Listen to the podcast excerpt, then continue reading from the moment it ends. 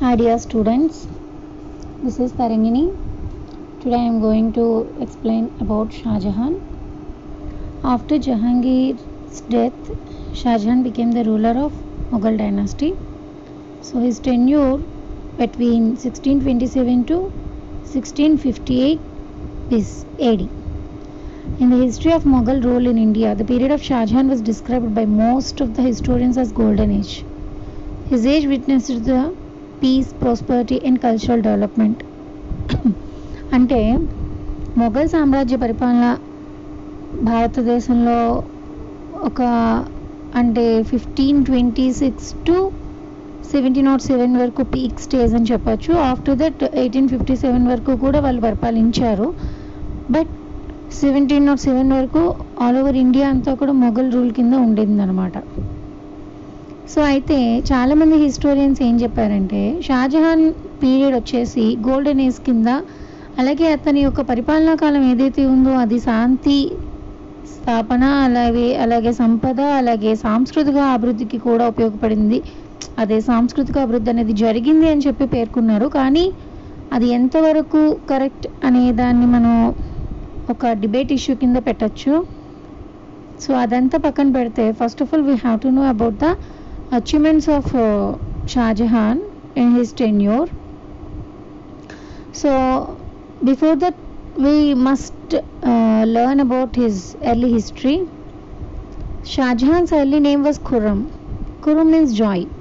అంటే సంతోషం అనే అర్థం అతని యొక్క అసలు పేరు వచ్చేసి కుర్రం సో కుర్రం అనే పేరు ఎలా వచ్చింది అనేది ఒకసారి మనం చూసుకున్నట్లయితే షాజహాన్ జహాంగీర్కి అలాగే గుసాయిన్ మన్మతి అని అంటారనమాట షాజహాన్ జహాంగీర్ యొక్క క్వీన్కి జన్మి రాజపుత్ర మహిళ ఆవిడ కూడా. సో ఆవిడకి జన్మించినటువంటి వ్యక్తి. సో ఈయనకి అక్బర్ పెట్టినటువంటి నేమ్ వచ్చేసి Khurram. She was the daughter of Uday Singh and Rajput ruler of Mota Mota kingdom so Shah Jahan తల్లి వచ్చేసి రాజపుత్ర రాజు ఉదయ్ సింగ్ కుమార్తె అనమాట సో వాళ్ళకి పుట్టినటువంటి మూడో బిడ్డని అక్బర్ యొక్క థర్డ్ వైఫ్కి ఇవ్వడం అనేది జరుగుతుంది. ఆవిడకి పిల్లలు లేరు. సో షాజహాన్ ఇవ్వడంతో ఆవిడ జీవితంలోకి ఆనందం వచ్చింది అనే ఒక సింబాలిక్గా కుర్రం అని నామకరణం చేయడం జరుగుతుంది అనమాట సో కుర్రం అంటే సంతోషం అని అర్థం. Khurram is the most lovable grandson of emperor Akbar so అక్బర్కి చాలా ఇష్టమైనటువంటి మనవడు ఇతని ముప్పై ఆరో సంవత్సరంలో మొఘల్ సామ్రాజ్య సింహాసనాన్ని అధిష్ఠించడం అనేది చూడొచ్చు మనం. అలాగే ఇతను ఎప్పుడు సింహాసనం అధిష్ఠించాడు అనే date very much important. So he ascended the throne at the time fourteen February and sixteen twenty eight. He appointed his father in law Asaf Khan. So Asaf Khan అనే అతను ఇతని యొక్క మావయ్య. Asaf Khan brother of Nurjahan so Nurjahan brother Asaf Khan ఆయన తన కుమార్తె అయినటువంటి కుమార్తెని ఇచ్చి ఈయనకి వివాహం చేయడం జరుగుతుంది. ఆ కుమార్తె పేరు అజ్మాందు బాను బేగం. సో ఈవినే మనం చరిత్రలో ముంతాజ్ బేగం అని కూడా అంటాం. సో ఎవరి పేరు మీదుగానే మన షాజహాన్ వచ్చేసి ముంతాజ్ మహల్. ఇది ఎలా తెలుసు? అందరికీ తాజ్ మహల్గా తెలుసు. సో తాజ్ మహల్గా నామకరణం చేయడం జరిగింది. సో అది ఎవరి జ్ఞాపకార్థం కట్టించారు అంటే తన భార్య అయినటువంటి Arjumand Banu Begum. She is the daughter of Asaf Khan who is the brother of Nurjahan remember this relationship okay she bore to Shahjahan eight sons and six daughters between the years 1613 and 1631. In 1613, say she died in child, childbirth at Burhanpur actually Shahjahan వైఫ్కి షాజహాన్కి అంటే వీళ్ళకి మొత్తం ఎనిమిది మంది కుమారులు ఆరుగురు ఆడపిల్లలు పుట్టారనమాట సో ఆవిడ పెళ్ళయిన దగ్గర నుంచి పదహారు వందల పదమూడు పదహారు వందల ముప్పై ఒకటి మధ్యకాలంలో వీళ్ళకి ఇంతమంది సంతానం. మొత్తం ఫోర్టీన్ మెంబర్స్ సంతానం. సో యాక్చువల్లీ ఆవిడ ఎనీమియా కారణంగా మరణించడం అనేది జరుగుతుంది. సో దీన్ని చరిత్రకారులు కొంతమంది అంటే షాజహాన్ని విమర్శించడం కూడా జరుగుతుంది. సో అదంతా ఇప్పుడు మనం పక్కన పెట్టినట్లయితే షాజహాన్ టెన్యూర్ వచ్చేసి very much important with his art and architecture so that's why golden age అనేది షాజహాన్ పీరియడ్లో వచ్చిందని చెప్పి చెప్తాం. అయితే గోల్డెన్ ఏజ్ అనేది కేవలం మోనుమెంట్స్లోనే అంటే ఆర్కిటెక్చరల్ డెవలప్మెంట్లో మాత్రమే the achieved and the god golden age so ఎందుకంటే ఆ- షాజహాన్ యొక్క పీరియడ్నే అగస్టస్ అండ్ అగస్టస్ కాలంతో పోలుస్తారు. అలాగే క్వీన్ ఎలిజబెత్ కాలంతో పోలుస్తారు. బికాస్ ఆ టైంలో రోమ్లో ఈ అగస్టస్ కాలంలోని అత్యధికంగా కట్టడాలు కట్టడం అనేది జరిగిద్ది. అలాగే క్వీన్ ఎలిజబెత్ టైంలో కానీ సో లిటరరీ డెవలప్మెంట్స్ అలాగే ఆర్కిటెక్చరల్ డెవలప్మెంట్స్ అనేది మనం చూడొచ్చు. So that's why Shahjahan period వచ్చేసి we are comparing with them అనమాట సో షాజహాన్ టైంకి సంబంధించినటువంటి ఇంకొన్ని ముఖ్యమైనటువంటి పొలిటికల్ ఇష్యూస్ కనుక చూసుకున్నట్లయితే సో ఇతను సింహాసనం అధిష్ఠించిన తర్వాత అతని యొక్క ఆర్మీ ఏదైతే ఉందో దాన్ని అంటే తన సోల్జర్స్లో ఖాన్ జహాన్ అనే వ్యక్తిని అదే Khan Jahan the revolted governor of Deccan subah he was defeated and kill similarly the rulers of ముందేల్ Jugar Singh, his son Chakram Singh revolted against Shahjahan. Mughal army suppressed this revolt. So ఈయన టైంలో వచ్చినటువంటి దక్షిణ భారతదేశ తిరుగుబాట్లు కానీ అలాగే బుందేల్ఖండ్లో వచ్చినటువంటి తిరుగుబాట్లు కానీ వీటన్నిటిని చాలా సునాయాసంగా సప్రెస్ చేయడం జరిగింది and during the early years of Shah Jahan's reign ఈ షాజహాన్ యొక్క ఎర్లీ పీరియడ్లో దక్కన్ మరియు గుజరాత్ ఈ రెండు కూడా చాలా సివియర్ కరువు సంభవించడం జరుగుతుంది అనమాట sixteen thirty to thirty two మధ్యలో. సో ఆ టైంలో చాలామంది పీపుల్ మరణిస్తారు పశు సంపద మరణిస్తుంది. సో ఇలా చాలా నష్టం అనేది వాటిల్లుతుందనమాట సో ఆ టైంలోనే పీటర్ మండే అని చెప్పి ఒక ఇంగ్లీష్ ట్రావెలర్ అనమాట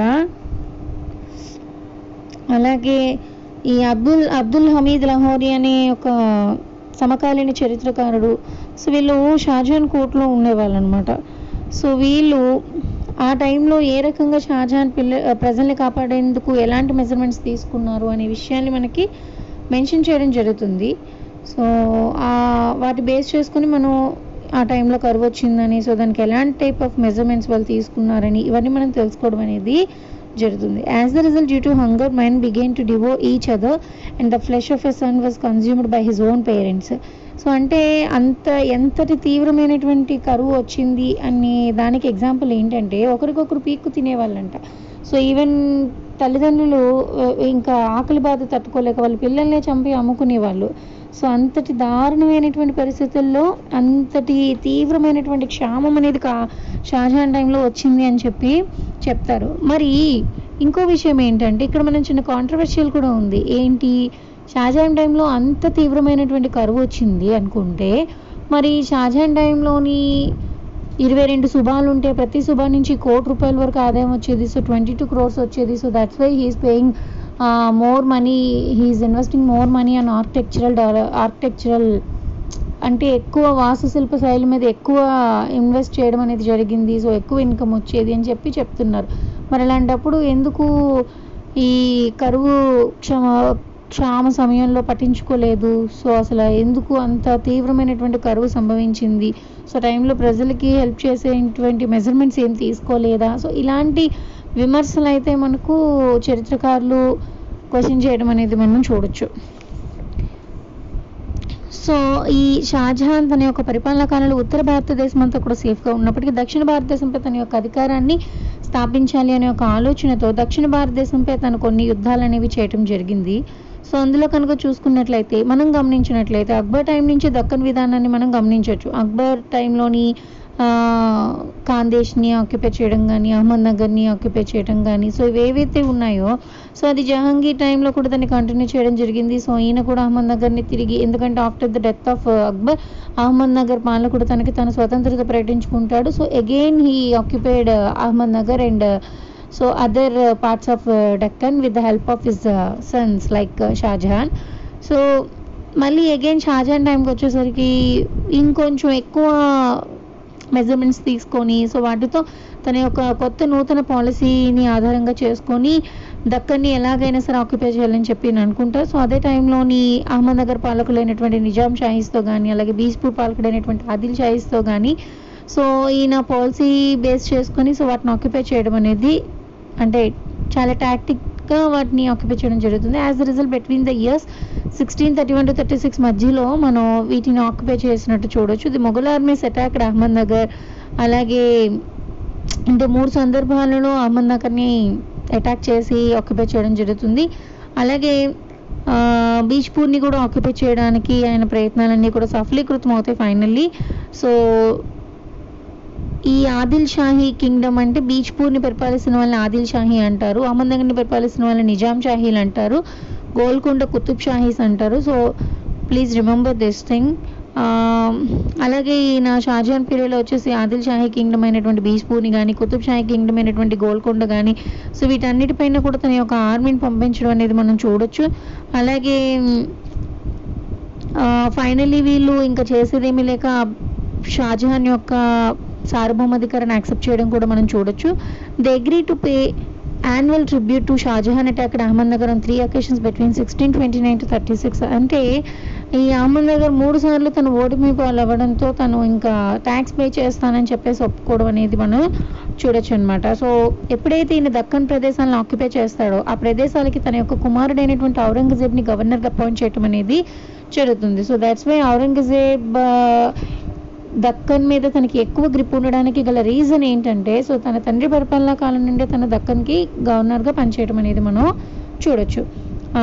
అండ్ ఇంకో విషయం ఏంటంటే ఈయన టైంలోనే మనం ఆల్రెడీ చెప్పాం కదా అంటే ఆల్రెడీ జహాంగీర్ టైంలో కాందహార్ని ఏ రకంగా పర్మనెంట్గా కోల్పోయారు. సో బికాస్ ఆఫ్ షాజహాన్ అని చెప్పొచ్చు. ఎందుకంటే షాజహాన్ ఇక్కడ వారసత్వ తగాద జరుగుతుంది. ఆ టైంలో తన కాందహార్ని జయించడానికి వెళ్ళిపోయినట్లయితే ఇక్కడ మొత్తం పొలిటికల్గా అంతా రివర్స్ అయిపోతుంది. సో తనకు అధికారం వచ్చేది కూడా పోతుందనే ఒక ఉద్దేశంతో సో ఇంకా కాందహార్ని విడిచిపెట్టేస్తారు. బట్ ఎప్పుడైతే ఈయన సింహాసనం అధిష్ఠిస్తాడో సో తర్వాత ఖచ్చితంగా కాందహార్ని ఎలాగైనా రీగెయిన్ చేయాలని చెప్పేసి ఆయన చాలా ట్రై చేస్తాడు. బట్ అది అంతా కూడా పోతుందన్నమాట. సో అంటే వేస్ట్ అయిపోతుంది. బికాజ్ అది తిరిగి సంపాదించలేకపోతారు. స్టిల్ కాందహార్ అనేది మన అప్పుడు ఎప్పుడైతే కోల్పోయిన సిక్స్టీన్ ట్వంటీ టూలో సో అప్పటి నుంచి కూడా ఇప్పటి వరకు కాందహార్ మళ్ళీ భారతదేశంలో కలిపి లేదు ఎప్పటికీ కూడా. సో అలాగే నెక్స్ట్ పోర్చుగీస్తో షాజహాన్ టైంలో ఏ రకంగా పోర్చుగీస్ని మే ఒక పోర్చుగీస్ వీళ్ళ యొక్క వ్యవహారాలు ఎలా ఉండేవి అనేది కనుక మనం చూసుకున్నట్లయితే సో పోర్చుగీస్ వాళ్ళు అప్పుడు భారతదేశంలో వ్యాపారం చేసుకుంటామనే ఉద్దేశంతో south eastern coastal area Gujarat Surat Bengal so ఇలా సౌత్ గోవా సో ఇలా చాలా ప్రదేశాల్లో వాళ్ళు వ్యాపారాలు చేసుకోవడానికి పర్మిషన్స్ తీసుకొని వ్యాపారం చేసుకుంటూ ఉండేవాళ్ళు. సో అయితే at the time of sixteen thirty Portuguese వాళ్ళు అక్కడ ఉన్నటువంటి లోకల్ పీపుల్ పైన హెరాస్ చేయడము అలాగే క్రిస్టియానిటీ మత ప్రచారం చేయటము ఇలాంటివి ఏవైతే జరుగుతున్నాయో సో ఆ టైంలో ప్రజల్ని చాలా ఇబ్బందులు పాలు చేయడం జరిగింది. సో ఆ టైంలో ప్రజల్ని కాపాడడం కోసం అండ్ దట్టు అజ్మందు బాను బేగం అంటే ముంతాజ్ బేగం యొక్క చెలికత్తులు చాలామంది ఆ ఏరియాలో ఉండటం. సో హుబ్లీ నగరంలో ఏదైతే ఉందో సో ఆ హుగ్లీలో ఈ పోర్చుగీస్ వాళ్ళ అరాచకాలతో చాలామంది సఫర్ అవుతుండడం. సో ఇవన్నీ కూడా గమనించినటువంటి షాజహాన్ వాళ్ళని ఊచుకోత తీ కోసారు ఊచుకోత చేశారు పనిష్ చేశారు అని చెప్పి మనకి చెప్పడం జరుగుద్ది. సో ఏదేమైనప్పటికీ పోర్చుగీస్ మళ్ళీ బెంగాల్లో అంచువేసినటువంటి ఘనత షాజహాన్కి దక్కుతుంది.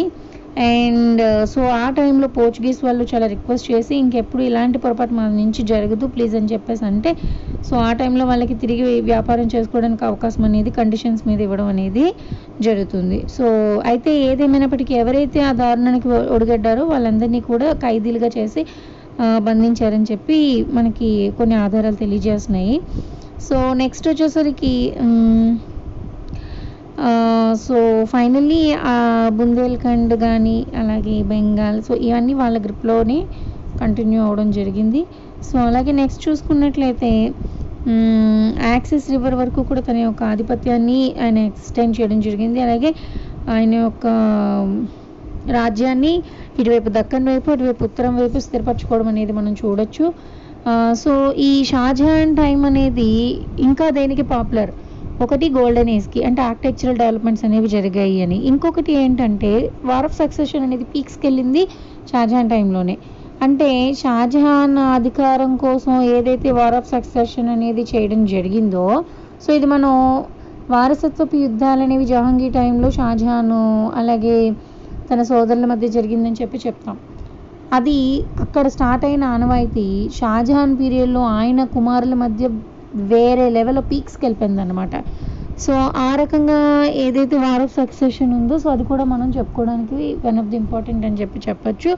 సో ఈయనకి ఎయిట్ సన్స్ అని సిక్స్ డాటర్స్ అని చెప్పాం. సో నాకు తెలిసిన మటుకు ఫోర్ సన్స్ త్రీ డాటర్స్ లైవ్గా ఉన్నది. ఎందుకంటే అందులో రోషనారా షహనారా జహనారా అని చెప్పేసి మొత్తం ముగ్గురు ఆడపిల్లలు.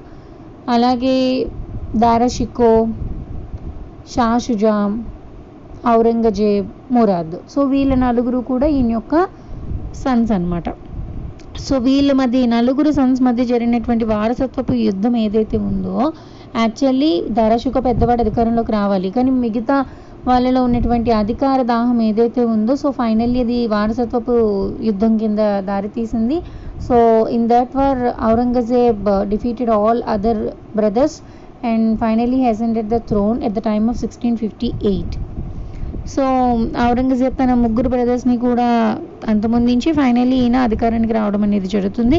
అండ్ ఆ టైంలో దారాషికోని సపోర్ట్ చేస్తున్నటువంటి తన తండ్రి అయిన షాజహాన్ని బందీగా చేసి తను అధికారాన్ని హస్తగతం చేసుకున్నాడు. సో ఫైనల్లీ షాజహాన్ బందీగా ఉంటుంది చాలా సంవత్సరాల పాటు క- ఇదిగా ఉంచబడి ప్రిజన్లోనే ఆయన ఫైనల్లీ సిక్స్టీన్ సిక్స్టీ సిక్స్లో మరణించడం అనేది జరిగింది. ఓకే సో అంటే తన సోదరులని చంపేసి ఫైనల్లీ తండ్రిని బందీగా చేసి ఔరంగజేబ్ సింహాసనాన్ని దక్కించుకుందాం అనేది ఆయనకి ఒక బ్లాక్ మార్క్ కింద చెప్పచ్చు. సో అయితే coming to Shah Jahan's golden age ఒకసారి కనుక మనం చూసుకున్నట్లయితే షాజహాన్ పీరియడ్లో చాలా బిల్డింగ్స్ చాలా ఫోర్ట్స్ చాలా ప్యాలెసెస్ చాలా మాస్క్లు అంటే మసీదులు సమాధులు ఇలా చాలా వరకు నిర్మాణాలు అనేవి కూడా ఎక్కువగా మనం షాజహాన్ పీరియడ్లో చూడొచ్చు. Mughal art and architectural development అనేది అక్బర్ టైంలో కొంత అయితే సో తర్వాత అది షాజహాన్ టైంలో పీక్స్కి వెళ్ళిందని చెప్పి చెప్పొచ్చు. సో చాలామంది European art historians were greatly influenced and impressed with white marble red sandstone used by Shah Jahan's architects and masons so అంటే ఈయన టైంలో ఎక్కువగా యూజ్ చేసినటువంటి తెల్లటి పాలరాయి కానీ అలాగే ఎరుపు రాతి ఇసుక రాతి కానీ సో ఇలాంటివి ఏవైతే ఉన్నాయో సో వాటిని యూజ్ చేసేటటువంటి విధానాన్ని చాలా మంది ప్రైస్ చేయడం జరుగుతుంది. So they described its as a golden age. So అందుకే దీన్ని స్వర్ణయుగం కింద పిలవడం జరుగుతుంది. అయితే ఈ బ్యూటిఫుల్ బిల్డింగ్స్ ఏవైతే ఉన్నాయో సో వీటన్నిటిలో ప్రధానమైనటువంటి నిర్మాణాలు కనుక చూసుకున్నట్లయితే రెడ్ ఫోర్ట్ కానీ అది ఢిల్లీలో ఉంది. అలాగే షజహా షాజహానాబాద్ అలాగే రంగమహల్ దివానియామ్ దివానీ ఖాస్ సో ఇలా చాలా నిర్మాణాలు అండ్ ఆయన నిర్మాణాలన్నింటిలో మచ్చుతునక తాజ్మహల్ అని చెప్పొచ్చు. అలాగే నెక్స్ట్ వచ్చేసరికి మోతీ మసీద్ కానీ సో అదేవిధంగా ఇంకా నెమలి సింహాసనం కానీ సో ఇలాంటి wonderful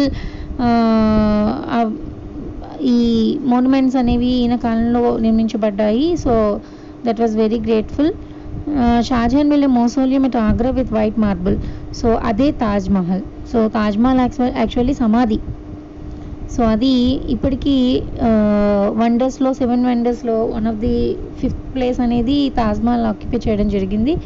So that credit goes to Shah Jahan. And so వీటి నిర్మాణానికి ఆయన విదేశాల నుండి కూడా ఆర్కిటెక్ట్స్ని రప్పించాడు. సో ఈ నిర్మాణాన్ని చేయడానికి more than twenty two years అనేది పట్టింది. అంటే twenty years twenty two years ఎగ్జాక్ట్గా తాజ్మహల్ నిర్మాణానికి పట్టినటువంటి సమయం. సో అందుకు ఆయన ఖర్చు పెట్టినటువంటిది తో మూడు కోట్ల రూపాయలు ఖర్చు పెట్టడం అనేది మనం చూస్తాం సో అంటే అంత ఎక్స్పెన్సివ్ అనమాట సో అలాగే జామీ మస్జిద్ అట్ ఆగ్రా ఇలా చాలా నిర్మాణాలు ఈయన కాలంలో నిర్మించినటువంటి నిర్మాణాల్లో వండర్స్ అని చెప్పచ్చు. సో ఈ ఇన్ని నిర్మాణాలు వీటన్నిటి గురించి నేను art and architectural under Mughal rule అని చెప్పేసి పార్ట్ వన్ పార్ట్ టూ నేను యూట్యూబ్లో అప్లోడ్ చేయడం జరిగింది. So please follow those videos so then you will get more information regarding art and architecture under Mughals. So మొఘల్స్కి సంబంధించినటువంటి వాస్తుశిల్ప శైలికి సంబంధించినటువంటి వీడియోస్ నేను పార్ట్ వన్ పార్ట్ టూ అని చెప్పేసి యూట్యూబ్లో అప్లోడ్ చేశాను. సో నేను ఆల్రెడీ మీకు లింక్స్ పెట్టాను. సో అదొకసారి వెరిఫై చేయండి. అండ్ నేను ఇందులో కూడా లింక్స్ పెడతాను. సో అదొకసారి చూసినట్లయితే ఎక్కువ ఇన్ఫర్మేషన్ని మీరు తెలుసుకోగలుగుతారు. అండ్ ఇంకో విషయం ఏంటంటే షాజహాన్ కాలం నాటి ఈ స్వర్ణయుగం అండ్ సాహిత్య అభివృద్ధి ఇది ఏదైతే ఉందో చాలా చాలా ఇంపార్టెంట్ అండ్ మీకు మొఘలుల కాలం నాటి వాస్తుశిల్ప శైలి కానీ సాహిత్య అభివృద్ధి వాళ్ళు చేసినటువంటి కృషి అలాంటిదనే కానీ క్వశ్చన్స్ అనేవి చాలా ఎక్కువ ఇంపార్టెంట్ అండ్ కాంపిటేటివ్ ఎగ్జామ్స్లో కూడా వీటిపైన ఎక్కువ ఫోకస్ చేయడం అనేది జరుగుతుంది. So please go with that okay so thank you